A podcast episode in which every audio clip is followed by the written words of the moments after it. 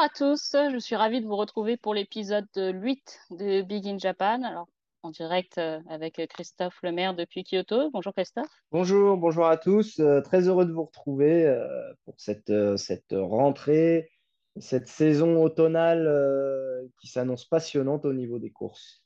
Ouais, j'avoue, ça fait longtemps qu'on ne s'est pas parlé, je crois, depuis le mois de mai, mais allez, on a pris des vacances, on est parti à Deauville, vous êtes parti à Royal Ascot pour la Shergar Cup, donc on a été un peu occupés durant l'été.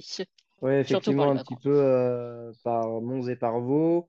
Voilà, on a vécu un bel été où moi j'ai pu prendre un petit peu de vacances, retourner en France, voir les amis et la famille que je n'avais pas vus depuis 3 ans. Donc voilà, ça a vraiment fait du bien, ça a permis de se ressourcer, de recharger les batteries. Et là, on va repartir pour, comme je disais, une belle saison automnale de courses hippiques. Et voilà, on va voir de belles choses. Alors, si on parle de l'automne et des courses, il y a un sujet qui est a priori incontournable. On en parle toutes les semaines, même tous les jours. Et on en a parlé encore plus depuis hier, puisqu'on a appris que Baïd ne courait pas le prix de l'Arc de Triomphe.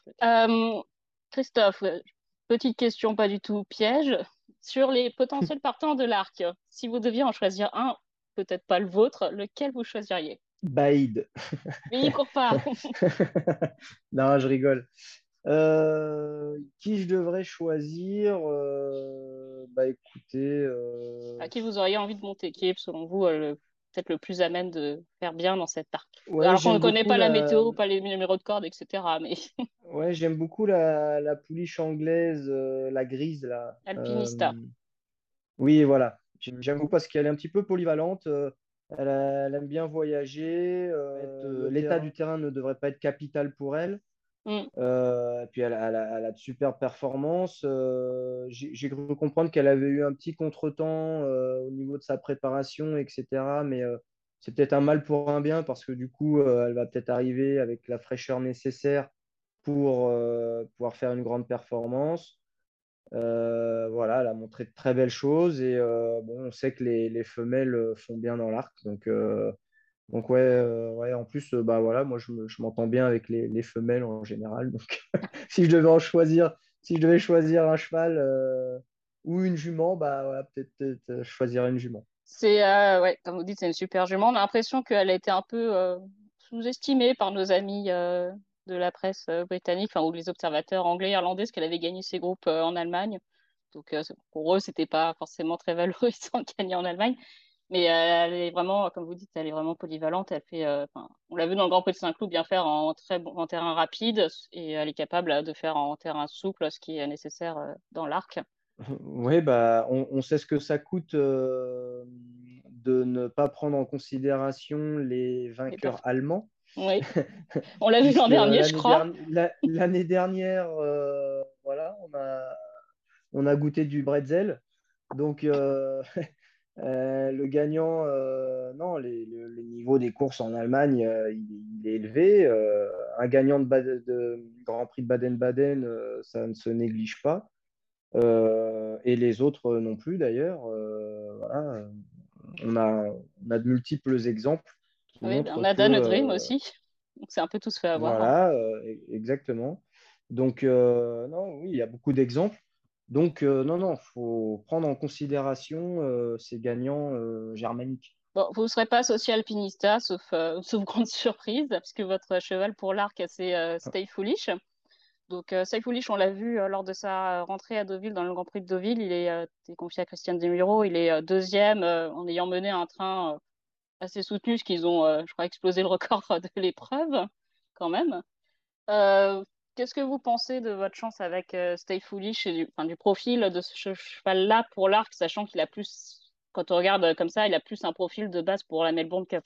Oui, alors c'est vrai qu'il s'est révélé notamment au printemps en Arabie Saoudite et à Dubaï sur des courses longue distance, 3000 mètres et plus, chose qu'il n'avait pas fait au Japon, puisqu'on a très peu de courses sur ce genre de distance. Donc, effectivement, sur 2000-2004, il n'avait pas pu se hisser au top niveau. Donc, c'est un cheval qui, véritablement, a de la tenue. Bon, ce qui n'est pas négligeable pour courir un arc. Voilà, je pense qu'il vaut mieux avoir, vaut mieux tenir 2005-3000 que 2000 mètres le bout du monde, quoi. Donc ça fera partie de ses atouts. En plus, bon, c'est un cheval qui est dur, hein. Il a 7 ans maintenant.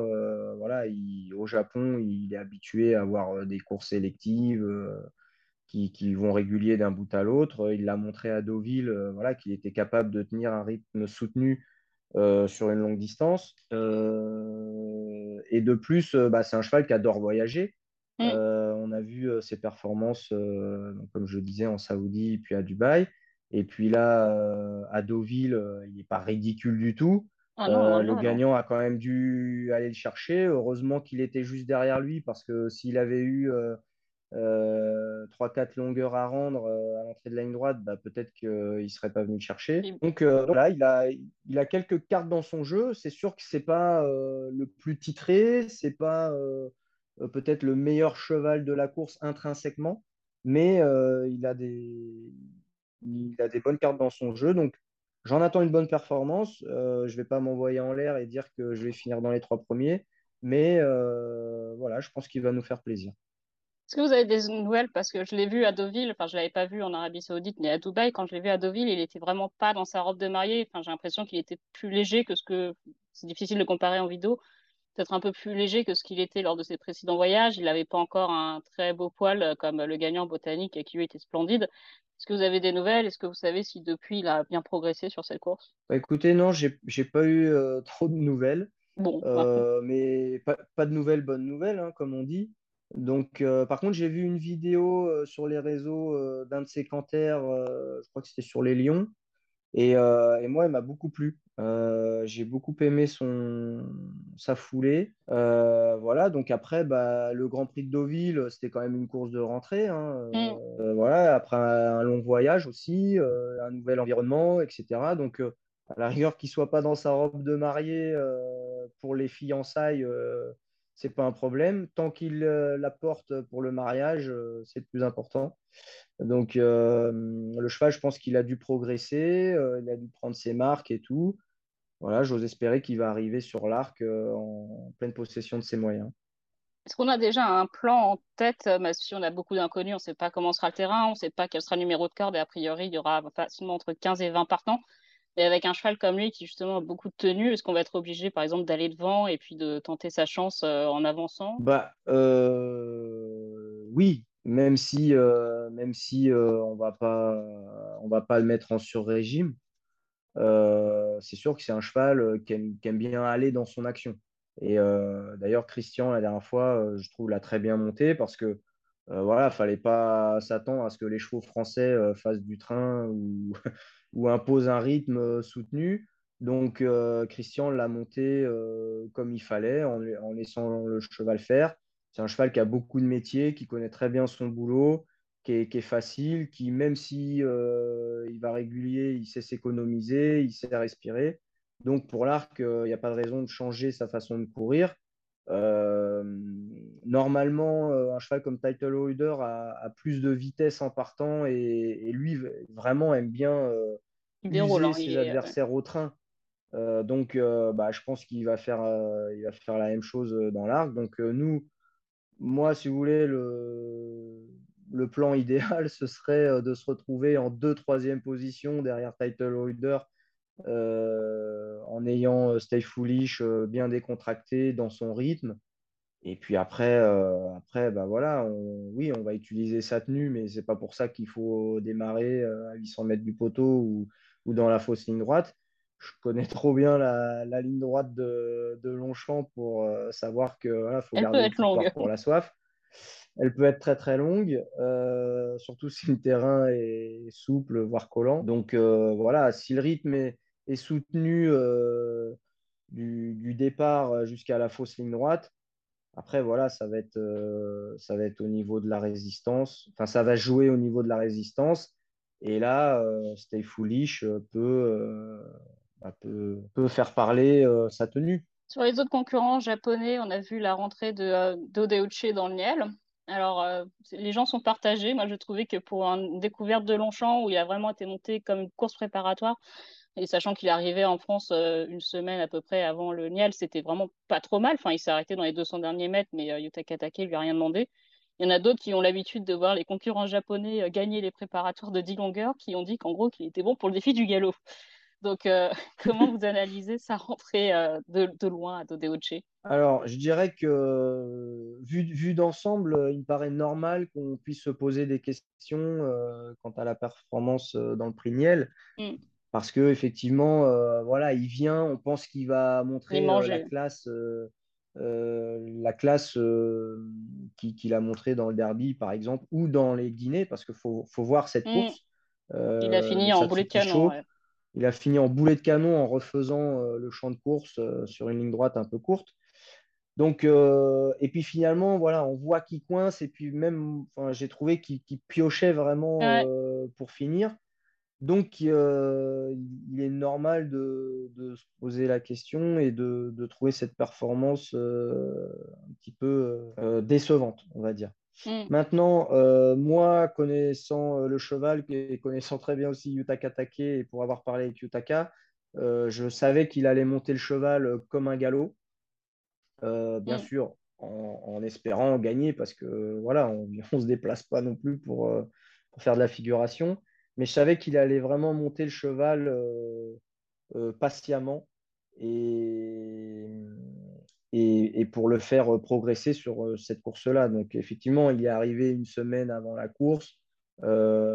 J'ai vu Yutaka cette semaine, puisqu'il est rentré assez rapidement au Japon. Et il m'a dit que le cheval n'avait pas travaillé. Et donc, voilà, il est arrivé sur cette course-là peut-être à 70% de sa condition optimale. Donc, voilà, le cheval a une vraie marge de progression. On a vu qu'il avait été un petit peu allant dans le parcours parce que, voilà, comme d'habitude, le prix Niel, ça ne va pas très vite. Tout de suite, il l'a repris. Il se retrouve en queue de peloton. Le cheval est un peu allant. La piste, un petit peu collante, d'après ce que j'ai pu comprendre. Yutaka, du coup, il sort assez tôt dans la ligne droite et voilà, le cheval a acheté son feu et pour finir, il coince. C'est un petit peu normal. Je pense qu'il va vraiment progresser sur cette course. Enfin, il faudra qu'il progresse sur cette course-là pour espérer terminer dans les 3 premiers. Mais voilà, c'est sûr que c'est un cheval qui a de la qualité, donc il fera beaucoup mieux dans l'arc, à mon avis. Ouais. Et je pense que c'était vraiment la première fois qu'il découvrait un gazon souple, parce que quand il arrive en France, il a travaillé, mais que sur le sable, il me semble. Donc, pour lui, ça a été une vraie surprise, a priori. Enfin, c'est ce que disait son entraîneur Yoshito Yahagi, c'est qu'il était totalement décontenancé par le terrain. Donc, après, est-ce qu'il va pouvoir s'y adapter d'ici là, je ne sais pas. Ça va être un peu la grande question en cas de pluie. Oui, bah, on sait qu'avec les chevaux japonais, c'est le point noir, ou du moins, c'est toujours le point d'interrogation.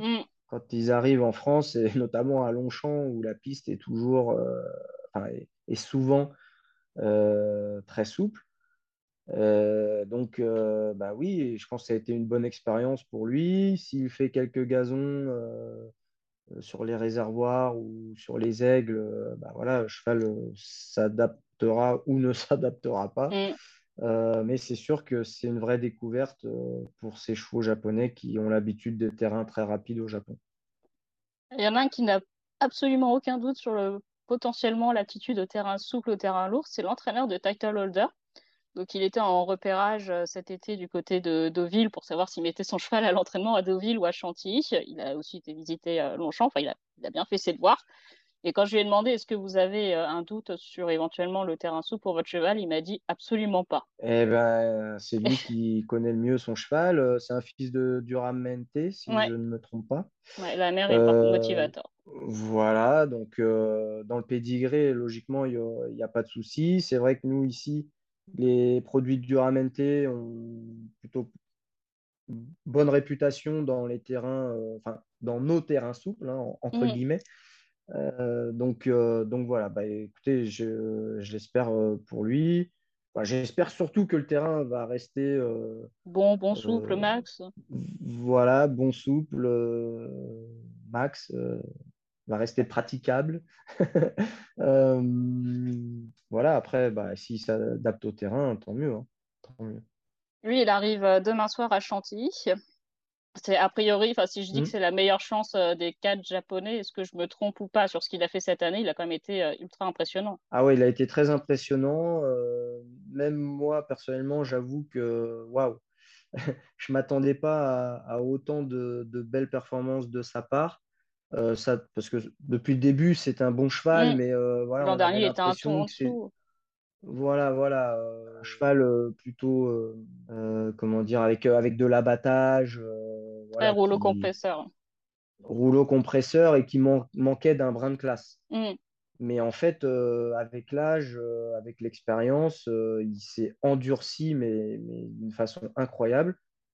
Et là, il est juste imbattable au Japon, quoi. Parmi les vieux chevaux, personne ne peut l'accrocher. Ouais, on rappelle, il a gagné le Tenosho sur 3200 mètres, je crois que c'est par 7 longueurs. Et après, il remporte le Takarazuka Kinen, donc 2200 mètres, en record de la course. Donc, il a obtenu vitesse, les deux. Voilà, et le Takarazuka Kinen se court sur la petite piste d'Anshin. Donc, il faut quand même de la vitesse, il faut du répondant. Et là, lui, il est parti à fond de cale. Et voilà, quoi, il a tenu la cadence. Alors, je crois qu'il n'a pas été devant, hein. Je crois qu'il était en deuxième position. Il était en deuxième, troisième position. Il y avait un petit lièvre détaché devant, mais il a mené la chasse.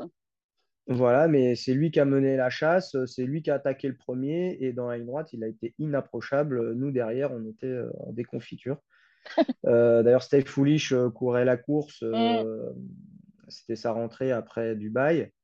Et bon, il n'a pas vu le jour, hein. Donc voilà, sur ce genre de distance et de parcours, title holder, Stay Foolish, il y a 10 longueurs d'écart. Bon, il va falloir trouver de quoi refaire les 10 longueurs. Mais bon, là, on va changer complètement de registre, de terrain.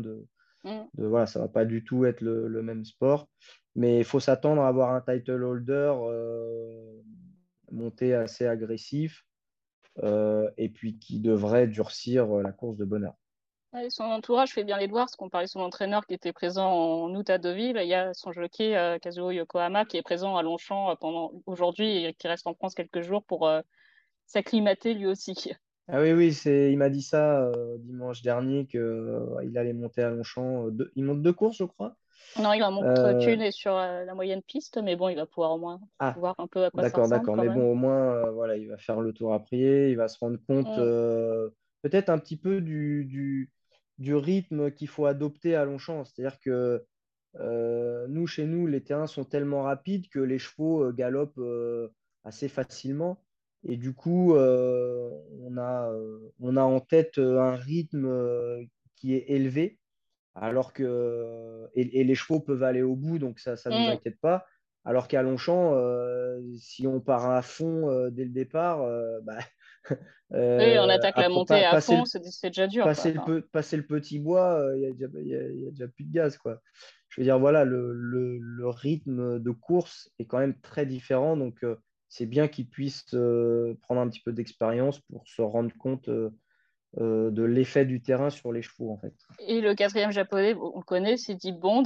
Lui, il est arrivé vendredi dernier. Ils ont un peu changé les plans parce que l'an dernier, il avait gagné le foie très facilement et dans l'arc, ça n'a pas du tout été. Alors, c'était peut-être une alliance entre le terrain qui était vraiment pénible, on va dire, et puis peut-être la fatigue accumulée après sa rentrée, je ne sais pas.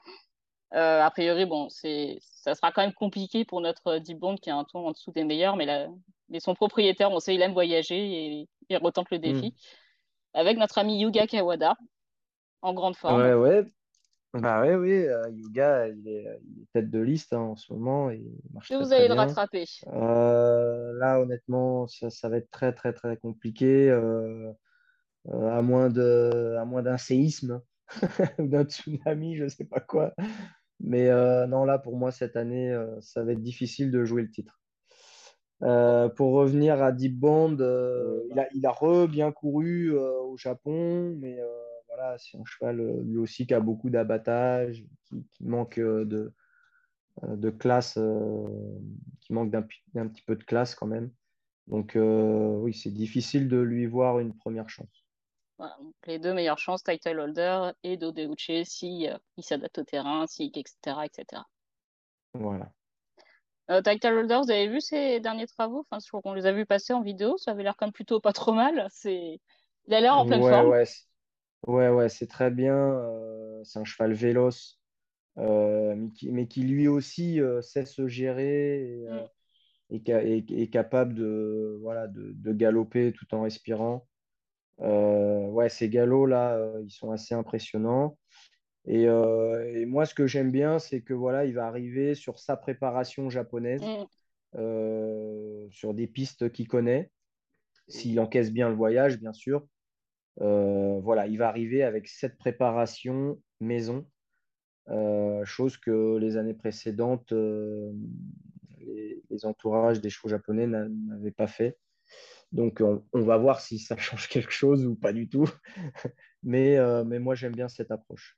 Mais en gros, c'est un peu l'approche que les Japonais ont quand ils vont à Dubaï. Ils arrivent, enfin bon, là, il arrive 15 jours avant, mais en général, c'est une semaine avant, enfin pour les grands voyages, une semaine avant, préparation à la maison. Et puis, on avance, entre guillemets, sur ça. Donc, ils essayent de répliquer ce système-là. Oui, exactement. Et puis, moi, en ce qui concerne Stay Foolish, j'aime assez aussi cette approche de courir une course fin août. 5 semaines. Ouais. Voilà, donc ça laisse à la fois assez de temps pour récupérer de la course, mais en même temps, on n'arrive pas avec 6 mois de enfin, 4-5 mois sans compétition. Donc, voilà, on va voir aussi si ça porte ses fruits. Encore une fois, ça va être très difficile de gagner. On ne lui en voudra pas s'il ne gagne pas. Mais de voir si le cheval court à 100% de ses capacités en étant en très bonne forme. Parce que ça peut servir pour l'avenir aussi. Oui, l'entraîneur, c'est Yoshito Yahagi. Donc, on l'a vu cet été à Deauville avec dans le Maurice de Guest et dans le Jacques Lemarois. Bon, ça n'a pas forcément réussi, mais c'était avec des chevaux qui étaient un ton en dessous des meilleurs. Mais ceci dit, prendre l'expérience à l'international, notre ami Yahagi, enfin, bon, on le connaît, hein, il a gagné les États-Unis, la Breeders' Cup, un peu tout à Dubaï, en Arabie Saoudite.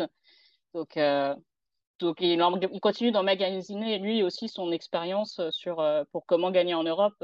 Quand on a fait l'interview au mois d'août, il a dit son rêve pour lui, c'est de gagner un groupe 1 en Europe et puis, bon, si possible, l'arc, donc à faire.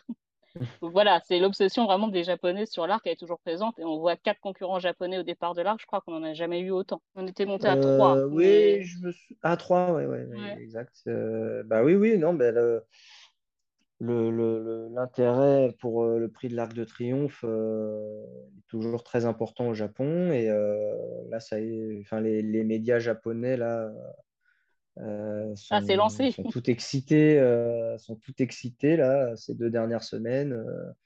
On parle beaucoup de l'Arc de Triomphe, donc c'est bien, ça montre que la renommée de la course est toujours présente dans les esprits, notamment à l'étranger. Et voilà, j'espère qu'on va assister une nouvelle fois à une très belle course.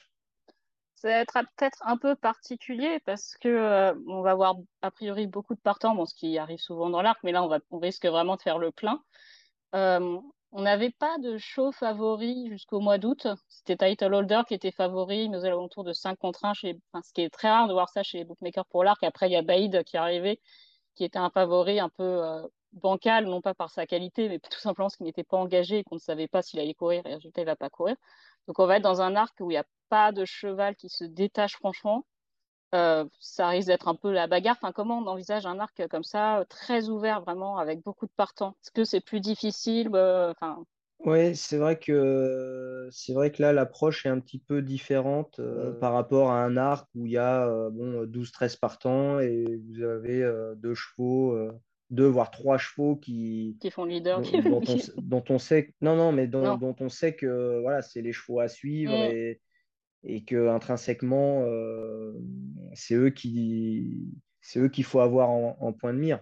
Là, il va y avoir pas mal d'inconnus. Il y a des chevaux qui arrivent de différents horizons. On risque d'avoir une course assez rythmée parce qu'il y a des chevaux qui ont besoin de rythme dans les courses. Même le gagnant du Prix Niel, par exemple. Simca Mille. Voilà, Simca Mille. Voilà, on pensait qu'il allait aller devant dans le Niel. Et bon, comme il a eu un leader, Grégory l'a monté en deuxième position, mais c'est quand même un cheval qui doit aller dans son rythme. Donc, on sait qu'on... Voilà, normalement, on va y avoir une course assez rythmée. Et du coup, pour les jockeys, je pense que le plus important, c'est de... Au départ, c'est de monter son cheval pour lui, quoi. Ne pas se dire, bon, alors attends, faut pas que je sois... faut pas que je sois dans la panade en partant, donc il faut que je force pour être tout de suite bien placé, etc. Pareil pour aborder la fausse ligne droite. Oh là là, je veux dire, faut être encore plus, faut avoir encore plus de sang-froid, je dirais. Et puis essayer de vraiment sentir la course, sentir quel wagon va pouvoir avancer. Parce que là, c'est même pas un cheval, mais il faut être vraiment dans le bon wagon. Donc, oui, c'est pas facile à gérer. Autant de partants et surtout, pas de grands favoris, en fait. Oui, je crois que c'est Luxembourg qui est passé favori, mais timide favori, aux alentours de 4-5 contre 1 chez les bookmakers. Donc, il vient de bien gagner, le Dubaï Champions Stakes, mais c'est ça il y aura forcément un favori, mais c'est des favoris... fragiles, entre guillemets. Dont on peut se dire, voilà, fragiles, dont on peut se dire, oui, ils peuvent prendre un platane à l'entrée de la ligne droite. Ils peuvent prendre couper les platanes à Longchamp. Oui, ils peuvent prendre à la porte du box en pleine tête à l'entrée de la ligne droite parce que, voilà, certes, c'est des bons chevaux, on fait des bonnes performances, mais voilà, qu'on n'a peut-être pas le niveau non plus d'un Arc de Triomphe ou qui vont avoir du mal à faire la différence dans la ligne droite. Donc, voilà, tout ça se gère et là, c'est une question de ressenti. Pendant le parcours, quoi. Et est-ce que quand on est jockey et qu'on court l'arc, on regrette l'absence d'un Baïd ou pas? On se dit, bon, c'est déjà un peu ça en moins. Les deux sentiments sont mêlés, quoi, parce que voilà, on sait que pour le spectacle, pour la qualité, pour la valeur de la course, avoir un cheval comme Baïd, c'est très, très, très positif. Après, c'est sûr que quand on est concurrent d'un cheval comme ça, le fait qu'il ne soit pas là, on se dit, bon, on va peut-être pouvoir gagner un rang. Au lieu d'être 5e, on sera 4e. Au lieu d'être 3e, on sera second. Et peut-être, au lieu d'être second, on peut espérer gagner la course. Donc, ça fait plaisir. Mais voilà, les deux sentiments se mélangent. Donc, quand est-ce que vous allez arriver en France pour l'arc? Moi, je vais arriver le lundi 26 à Chantilly et je repartirai le lendemain. Ah oui, c'est un passage rapide. Bon, faut rappeler que la saison va bientôt reprendre au Japon parce que le premier groupe 1 de la saison automnale, c'est les Sprinter Stakes et c'est le dimanche de l'arc. Donc, toutes les grandes courses vont arriver très vite. Rapidement, l'automne, ça se présente comment? Vous avez du côté des 3 ans, des bons 3 ans, je crois, entre Equinox et Stars on Earth, la pouliche qui est revenue à l'entraînement. Ça se présente bien? Oui, la gagnante des Oaks et le second du Derby et le second du Satsuki Show aussi, des Guinées, les poules d'essai des poulains japonais. À chaque fois en partant du parking. Voilà, à chaque fois en partant avec la boîte la plus à l'extérieur. Donc, on n'a pas été avantagé de ce côté-là. J'espère que cet automne, j'aurai un petit peu plus de chance au niveau du tirage au sort.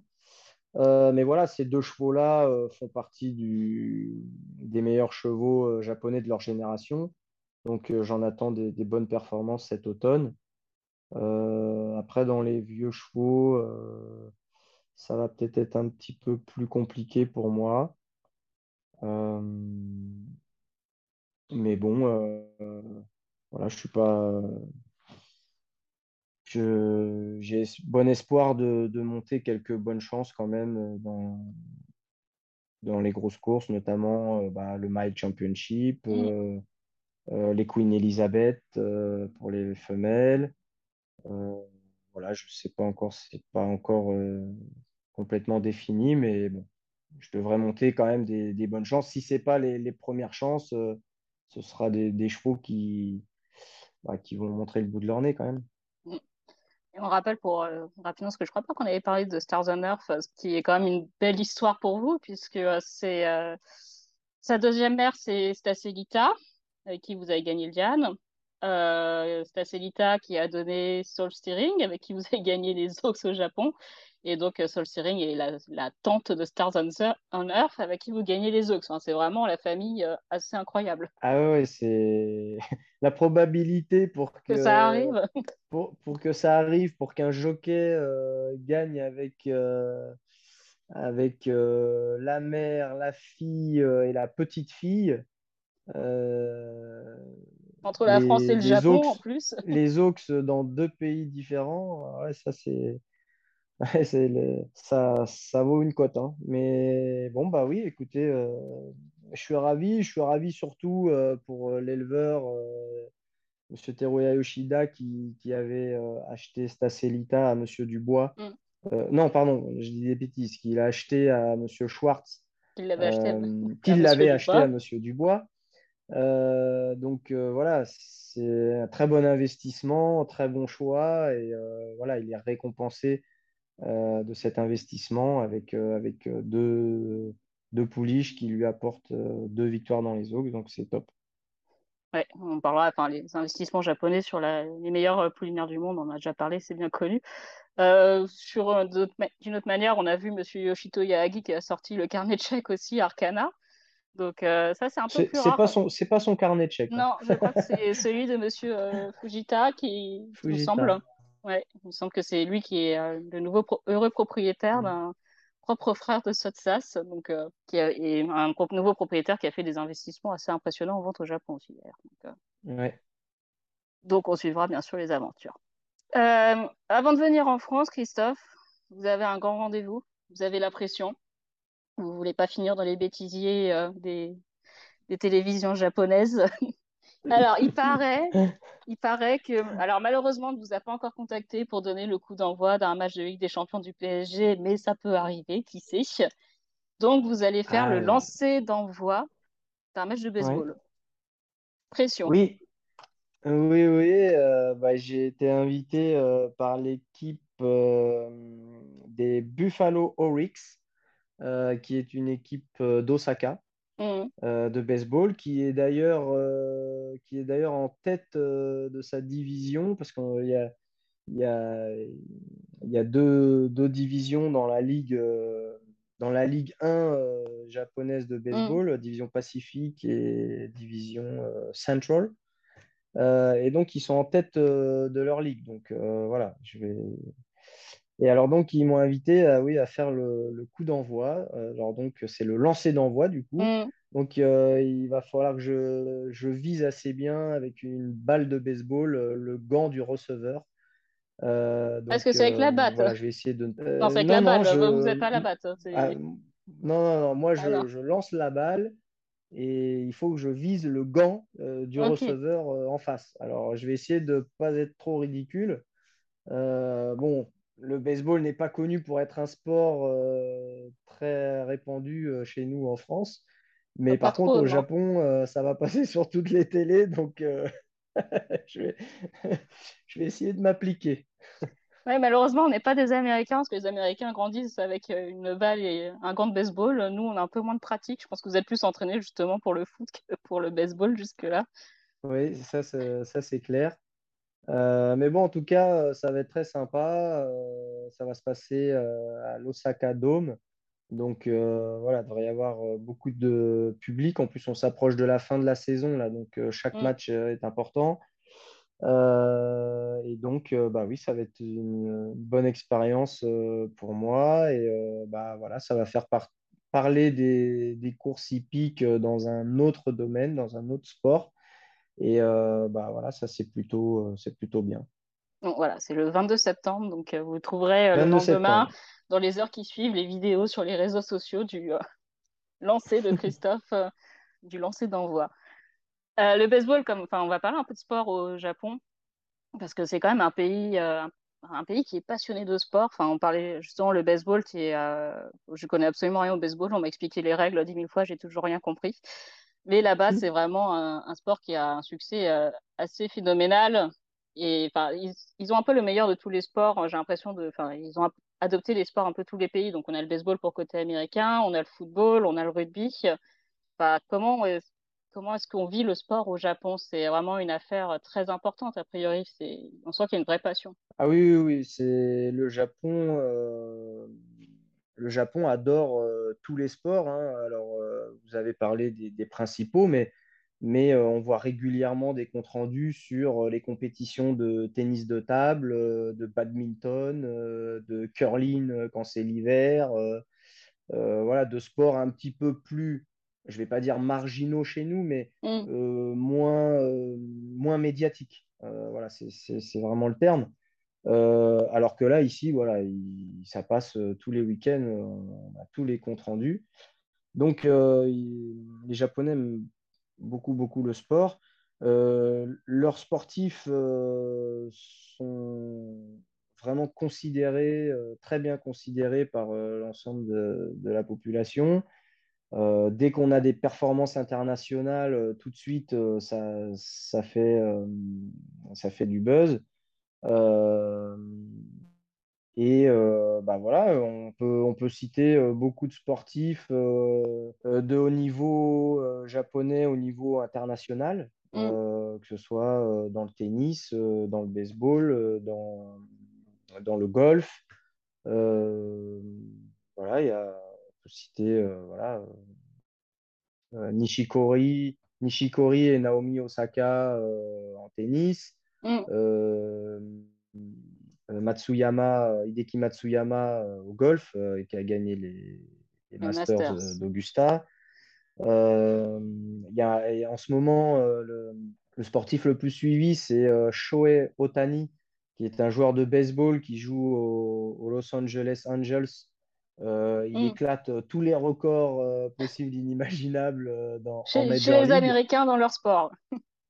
Ah ouais, chez les Américains, il a été MVP l'année dernière, et là, cette année, il est reparti sur des... il fait encore une très, très bonne saison.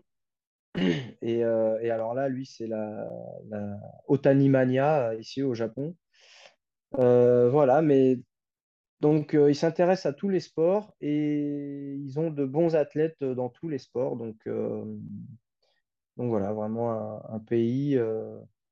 dans lequel il faut bon vivre pour les sportifs. Oui, ils avaient, si on parle par exemple du rugby, ils avaient eu la Coupe du Monde en 2019 et leur équipe allait, ça je me fie à mes spécialistes que j'ai moi au bureau, parce que pareil, je ne connais pas grand-chose au rugby, mais l'équipe est a priori bonne. C'est vraiment elle est peut-être un ton en dessous des plus grandes nations du rugby, mais elle est capable des fois de créer des belles surprises. Oui, effectivement, et notamment elle avait battu l'Afrique du Sud dans un match épique d'ailleurs que j'ai regardé, et vraiment ça avait été une joie totale pour tout le peuple japonais. Il y avait vraiment eu de l'euphorie et tout, ça avait été vraiment un événement, et au fur et à mesure c'est un petit peu comme dans les courses aussi, hein. C'est un pays qui progresse. Et même s'ils ont pris du retard parce que c'était pas dans leur culture, tel ou tel sport n'était pas dans leur culture au départ, c'est un pays qui cherche toujours à progresser. Donc, ils font venir toujours, ils essayent de faire venir le meilleur ou les meilleurs chez eux. Et ils s'inspirent beaucoup, ils écoutent beaucoup, ils apprennent beaucoup. Et après, ça devient des équipes très compétitives, ou des athlètes très compétitifs à très haut niveau. Et si on peut essayer de comparer, comment sont considérés les jockeys, par exemple? On sait que les courses sont très populaires au Japon, mais sur le grand média en général, comment sont considérés les jockeys par rapport, par exemple, à un Shohei Ohtani ou à un Hideki Matsuyama? Hideki Matsuyama, pour le coup, tout le monde dit que c'est une légende vivante aussi dans son pays. Est-ce que les jockeys sont à peu près au même niveau de popularité dans l'ensemble du pays? On n'a pas autant de couverture médiatique ni de sponsors que Shohei Ohtani ou Matsuyama ou même Ichiro qui a pris sa retraite mais qui est un joueur de baseball aussi légendaire il y a quelques années. On n'est pas à ce niveau-là d'exposition médiatique, mais la reconnaissance est quand même bien présente. Et moi, je dirais qu'on est un petit peu des êtres extraordinaires. En toute modestie, Christophe. Ouais, non, mais pas extraordinaire parce qu'on fait des choses incroyables, mais le jockey, mais même en France et tout, quand vous dites je suis jockey, waouh, les yeux s'écarquillent et on ressent qu'on n'est pas comme un autre sportif qui dirait je suis coureur de marathon ou voilà, on sent que c'est spécial. Voilà. Ouais. Ouais, je ne vais pas dire extraordinaire, mais spécial. Oui, c'est peut-être la relation avec le cheval qui fait que. Bah oui, puis peut-être, je sais pas, l'ambiance des courses, oui, effectivement, la relation avec le cheval, les arrivées serrées, l'excitation d'une fin de course, le jockey en casaque, voilà, tout le décorum, ouais, certainement plein de choses qui entrent en jeu, mais le jockey, c'est quand même particulier. Après, il y a les sports vraiment spécifiques au Japon. On avait déjà pas mal parlé des sumo, nos amis les sumo, donc, qui eux sont vraiment des stars et c'est un sport vraiment particulier qu'on ne voit qu'au Japon. Là, sauf... C'est pas des stars, c'est des dieux. C'est des dieux, pardon. Alors, on a encore passé le cap. Donc, c'est le plus vénéré des sportifs, c'est le sumo. Voilà, le sumo, je ne sais plus comment on dit. Oui, le sumo, la particularité, c'est qu'on n'en voit qu'au Japon. C'est vraiment propre au Japon. Donc, ça rend vraiment le sport vraiment spécial. Après, là aussi, hein, les sumos, c'est des êtres particuliers. Ah oui, un peu, oui. C'est physiquement, c'est des montagnes. Et pour autant, c'est vraiment des athlètes parce qu'ils s'entraînent 5-6 heures par jour. Ils ont une force incroyable. Comment est-ce que ça s'appelle, leur espèce de porridge, qui mangent leur bombe calorique? Je crois que c'est un nom. Je crois que c'est le... J'ai peur de dire des bêtises, alors là, on va me reprendre. Si... le chanko, non? Je sais pas, j'ai un petit trou de mémoire. Vous avez goûté? C'est oui, pas oui, dans le régime. Ah, j'ai mangé, c'est très très bon. J'ai eu la chance de visiter ce qu'on traduirait, nous, comme écurie. Ouais, les écuries, mais en japonais, c'est les beiya. Et donc, j'ai eu la chance de partager justement ce repas avec les sumos de l'écurie. Donc. Mm. Et oui, c'est assez riche. Hein.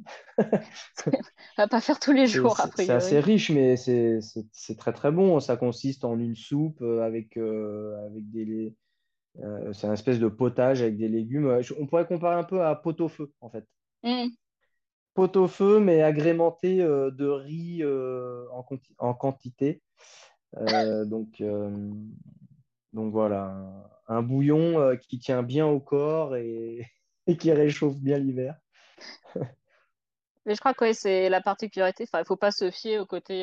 Les sumos sont gros et avec de la graisse. J'avais vu un reportage qui expliquait qu'en fait, leur entraînement faisait qu'ils avaient en effet de la graisse, mais on va dire dans les parties où ce n'est pas mauvais pour la santé, mais parce que sous cette masse, ils ont vraiment un corps, une physique, des muscles d'athlètes, et en gros la graisse n'entoure pas leurs organes. Je l'explique très mal, mais ce sont des gens en fait qui ont quand même, qui sont des vrais athlètes et qui n'ont finalement pas toutes les maladies qu'on peut avoir en mangeant trop gras. Oui, non, je pense que leur condition physique est quand même surveillée de très près et est régi par certaines règles, certains régimes. Alors certes, ils mangent pour pouvoir accumuler de la masse et pouvoir grossir, mais en même temps, ils dépensent énormément de calories, ils font beaucoup de musculation, et quand vous voyez les cuisses des sumos, je dirais qu'il n'y a presque pas de graisse, c'est que de la masse musculaire, quoi. Donc je sais pas, il pourrait être capable de tracter des charrues ou je sais pas quoi. Des camions, comme dans les épreuves de force. Ou des camions, voilà, mais ils ont un physique vraiment impressionnant et une force herculéenne, quoi. Regarder un entraînement de sumo, c'est juste waouh. C'est une cuisse de sumo égale un Christophe Lemaire, voilà. Ouais, même deux. Hein. Même deux. J'ai des photos. C'est impressionnant la différence de gabarit. Et dans les autres sports un peu, je vais pas dire spécifique au Japon parce qu'on a du vélo aussi. Donc on aime bien le vélo là, chez nous. Je crois que le vélo, vraiment, alors vélo sur piste dans les vélodromes qui est très populaire et qui est l'un des rares sports avec les courses hippiques et le bateau. On en parlera après des courses de bateau où on peut prendre des paris. Le keirin, donc c'est des courses sur piste qui ressemblent un petit peu aux courses de chevaux puisque les coureurs portent des casques au camion noir et ainsi de suite. Mmh. Et donc ça court en poule. Et après, les coureurs, en terminant premier, deuxième, peuvent accéder aux huitièmes de finale, quart de finale, jusqu'à la finale. Voilà, ça se passe sur 3 journées, je crois. Et donc, on peut engager des paris sur les coureurs. Bon, vous n'avez pas essayé. Alors, non, j'ai jamais essayé, non. C'est assez dangereux quand même, parce que les gars, ils se rentrent dedans et tout. Vous êtes jockey, c'est un métier dangereux aussi. Oui, tout à fait. Ouais. C'est pour ça qu'il ne faut pas cumuler les risques. Et on avait notamment un excellent, même un champion, coureur qui a fait du keirin et qui a été champion olympique, champion du monde, qui s'appelait François Pervis. Et donc, c'était assez amusant parce que j'avais vu un documentaire sur lui sur Canal+. Et en fait, ils vivaient un petit peu la même vie que nous, les jockeys au Japon. C'est-à-dire que les gars sont mis en quarantaine la veille, pas le droit de communiquer avec l'extérieur, etc. Il y avait un vrai parallèle entre les jockeys et les coureurs de keirin. Et François Pervis a vécu cette expérience-là. Vous ne l'avez pas rencontré ? Et non, j'ai été en contact avec lui, mais malheureusement, on ne montait pas et on ne courait pas aux mêmes endroits. Donc, on n'habitait pas au même endroit non plus. Donc, on n'a pas pu se voir. Mais voilà, je sais que pour lui, le Japon avait été une grande expérience pour pouvoir performer dans les compétitions internationales.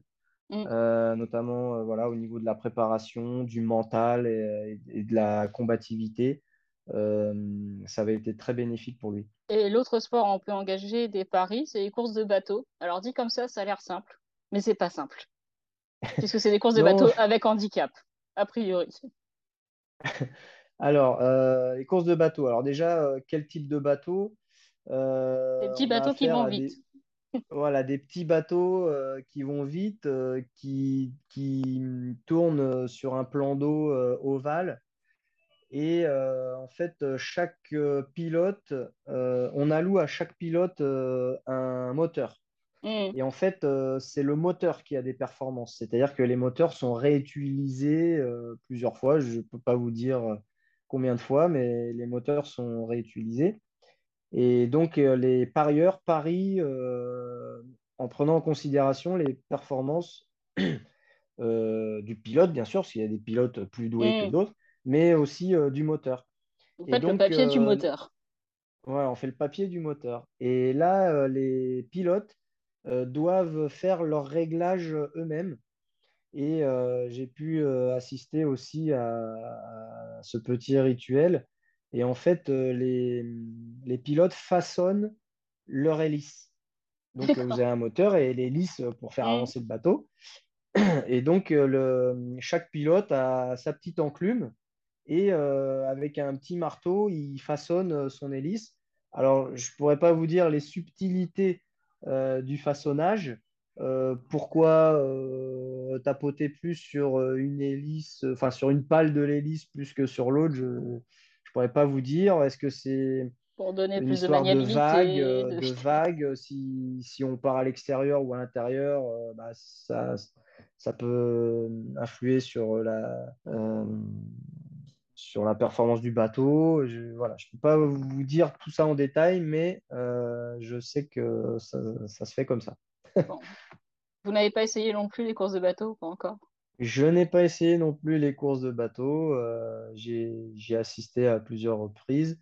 Même pas essayé de piloter tranquillement le petit bateau? Non plus, on m'a pas proposé. Mais ça, j'ai pu le faire sur le lac Biwa qui est à côté de Kyoto, là. Mais en plaisance. Tranquillement, pas trop vite. Voilà. Ok, bon bah Christophe, merci beaucoup. On vous retrouve c'était un plaisir. On vous retrouve à Longchamp bientôt. Et pour ceux qui n'ont pas peur des froids matins humides à Chantilly, ça sera aussi le matin probablement à Chantilly pour travailler un peu Stay Foolish. Oui, ça n'a pas encore été fixé. Je ne sais pas si je vais le monter ou pas à l'entraînement, mais il y a de fortes chances que j'aille le voir quand même à l'entraînement. Et puis voilà, la course va arriver assez vite. Je suis à nouveau très heureux de participer à l'Arc de Triomphe, puisque ça fait 4 ans que je ne suis pas venu, je crois. Donc ça l'année d'avant le Covid, donc, donc 3 ou 4 ans. Oui. Voilà. Et c'est toujours un plaisir de participer à cette grande course-là. Et bon, j'espère que les Japonais vont briller. J'espère que Stay Foolish va briller. Et puis surtout, comme d'habitude, que le meilleur gagne. Et Stay Foolish, c'est tant mieux. Bon, Christophe, on se voit à Longchamp. À très bientôt. Merci pour tout. Merci.